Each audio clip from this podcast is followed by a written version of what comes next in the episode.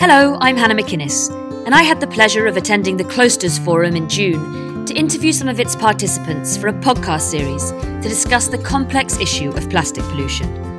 The Klosters Forum brings together thought leaders and decision makers in the Swiss Alps to inspire discussions and cultivate collaborations in order to tackle some of the world's most pressing environmental challenges.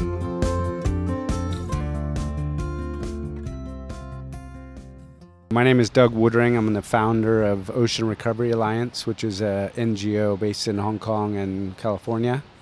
I've worked in Asia for 25 years, and uh, we've been doing this for 10 years now. Uh, mostly, we work on plastic, and uh, but upstream solutions and prevention programs. We've done work with the UN and the World Bank. Uh, we have programs that look at river pollution, focus on also metrics for businesses and governments to measure their plastic footprint, which is the P- Plastic Disclosure Project, much like carbon and water reporting. And that's very important because if you want to move into the circular economy, if you don't measure what you have and what you are already recovering or not recovering, you don't know how to circulate your materials and products. So we are about many years in advance of the market. Uh, most of the world wasn't ready to start reporting or looking at their uh, plastic use, but now that is becoming much more uh, important tool in the dialogue of this whole um, complex situation and how to solve it. Do you feel depressed or optimistic? Well, I live in Asia, so I see a lot of the, uh, and that's what motivated me to do this 10 years ago because there, I do a lot of water sports. I'm in the water more than a lot of people, so I probably touched it and saw it more than most average citizen. I would say I'm positive in all of the technologies that are out there that can solve this, but they're just not coming to market fast enough, whether it's a government issue, uh, approval issue, that the brands aren't ready to adopt it, whatever it is, it's just not happening fast enough. But what it's are all those technologies? Oh, they're they're everything. There's there's no one solution, but anything that can make plastic valuable in its second life is valuable to stop the waste flow. So today, basically, 40% of the world's waste gets open pit burned. That's usually never talked about at these conferences because if you burn it, it doesn't go to the ocean. But the toxins get in the air, they get in the soil, they get in the water, and they're and they're gone. So we're dealing with all the other waste that is still solid anything you can do so that it does not become garbage and impact uh, probably billions of people every day. That being plastic pollution, because that impacts water quality, health, fishing, tourism, agriculture, uh, obviously ecosystem on land and in the water. Um, and that's maybe more than climate change on a daily basis today. Uh, I would argue that plastic is more complicated than climate change in some ways. Uh, not that it's a bigger impact necessarily, but that it's very complicated. Today we heard there's over 40,000 types of plastic in the seven families of plastic that most people are familiar with. And to sort and make value of these materials via recycling, which has to be part of the solution, is a bit like the complexity of reconstituting an omelet. So, if someone asks you to make an omelet with eggs, milk, cheese, ham, peppers, and then they say, Great, now put those all back into their original form, that's pretty much what recycling is. And that's why it costs a lot.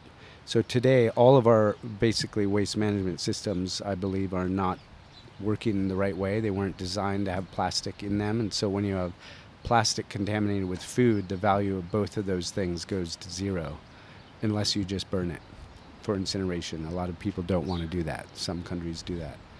Uh, so your question on what are the solutions? It can be everything from taking uh, mixed dirty plastic and making construction material. Uh, that way you don't have to sort it and spend the time and the money and the cost to clean it. Uh, but if you did clean it and you did do those things, you could make amazing products that are used in the market today for eyeglasses to computers to car parts to many other things. Now, in some cases, you can't have 100% recycled content in the new product, but you could have a big percentage of recycled content in the new product.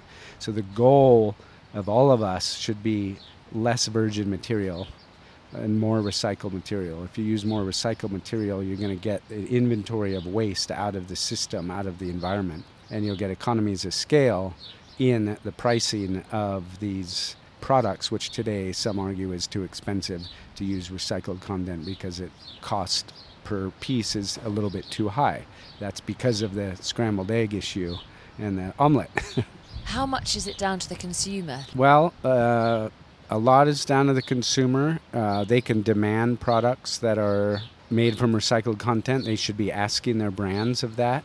Uh, and that will be a huge driver for changing the uh, the collection and recovery of these materials that need to. If they have nowhere to be sold into because no one's buying them, then a recycler has no business and they will stop processing that material. So if we do not buy things then that are recycled content, then there's no market for that whole supply chain.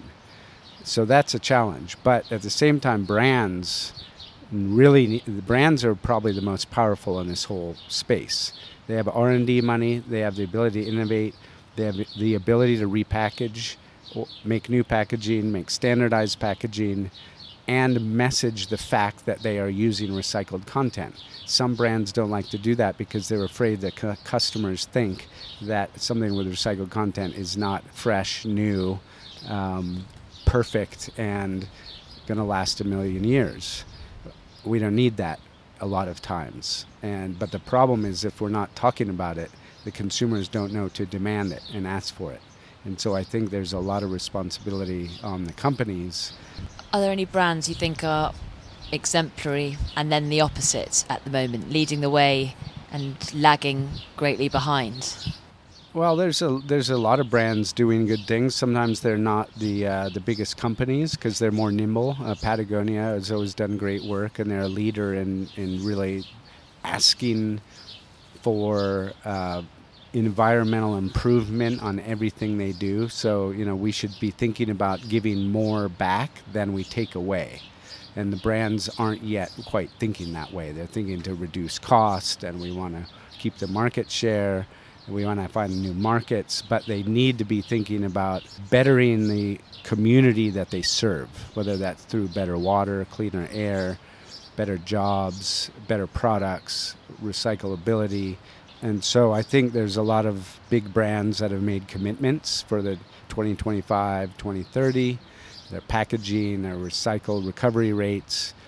But a lot of them say my packages will be recyclable by 2025. Well, in fact, almost all things are recyclable today. The problem is that most countries and cities don't have the recycling capacities to actually do that recycling.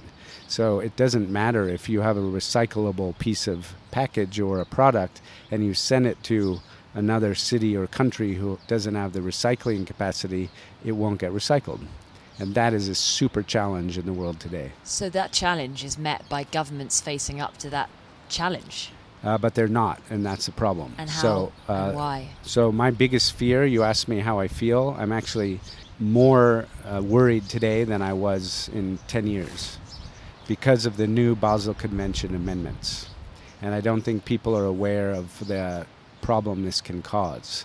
The intention is good. Basel Convention basically is set up in 1989 to stop the trade in hazardous materials and waste and uh, chemicals and things, and not, not, to basically dump these bad products in other countries. So they've now made amendments for plastic trading the intention is good so that you don't dump garbage on the other guy. The problem is that many governments are now being just reactionary. They don't know the nuances of this trade. And plastic, good plastic that's treated well, is a commodity like wood, paper, copper, gold, metal. But if the countries quickly uh, react to this no plastic trading policy, which they're already doing, then every country will be stuck with its own obligation to fix its own waste. And when you've got importation of products from many other countries into your country, then it becomes a one way street of trade. You buy all the products, you buy all the packaging, and you cannot get them out of your country and sell them to someone who can process it. No, not all countries have manufacturing capacity. They can't absorb these materials into their manufacturing sector. Most countries don't have the recycling capacity to properly handle uh, those materials. So a small island isn't able to just set up a whole new recycling facility for seven types of plastic and all the variables for the stuff they import. And if they're not allowed to trade it with their partner, uh, then we get stuck with all these materials with nowhere to go. And that's my fear that's going to happen if we're not careful. Is there a sense that the heightened awareness and the fact, you know, plastic being the enemy, you're saying that can lead to a backfire. Yeah. Yeah, I think it will. I've already seen it. It's already difficult to process materials, and Hong Kong is a great example. Hong Kong has zero capacity to recycle. It's one of the most wealthy city states in the world. And they used to just bale their material and send it to China as a raw material that China gobbled up and used in their manufacturing. China uh, closed the borders like they've done with the rest of the world. They said we don't want your dirty waste, but they've done it in such a stringent way that you it's very hard to get in material that uh, is semi-processed and has value. Eh, countries can be part of this whole solution story by adding value along the way for recycling, grinding it, shredding it, cleaning it of course we want to enforce it and regulate it to be done the right way but if you simply put the border up and say oh yeah we can't we're not accepting plastic waste anymore that will close actually the recycling capacity of all those countries because most of the countries do not have good waste management today at all and so the local recyclers which you need to operate in that country to solve some of the domestic problem can't get enough material, good quality, and that's why they were importing it. And so, if you make a big machine and you're an investor, you need the machine to be running all day, every day. And if your local collection sorting system isn't good enough to give you feedstock to keep your machine running, you augment that by buying a few more tons from the other supply source. If that's cut off, then uh, the domestic recyclers will also die. And that's actually what's happening in China now. The Chinese government, when they cut this off, they didn't do it in a in a uh, slow, uh, gradual manner.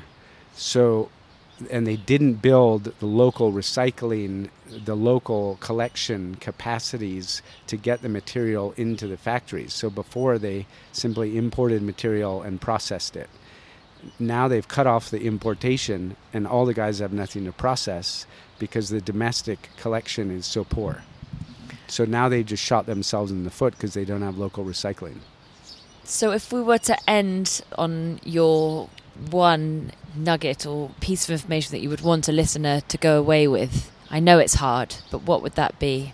Well, I would say for the youth out there, this is the probably biggest opportunity that's existed uh, for innovation in technology and solutions. I mean, uh, climate change has been around for a while. There's many new innovations in batteries and renewable energy and hydro and wind, but uh, plastic doesn't have yet still the sexiness of that innovation and the entrepreneurism and the scale and the replication. And plastic uh, and waste is an extremely localized issue. So you can't just build one nice big machine and put it in the middle of the Philippines and expect 7,000 islands to feed that machine. You need one on every 7,000 islands. So you need to scale the, the solutions to be sized for the communities they're serving. And that is a complicated thing for investors and innovators because they're used to going big and volume. In this case, volume will be repetition of smaller machinery. But that means you need to get it into different jurisdictions, different mayors, different leaders. Very complicated. It's not just a one slam dunk thing. But there's hope out there, and, and this is. Uh, this is why we keep doing what we're doing, I think. Thank you very, very much. Thank you very much.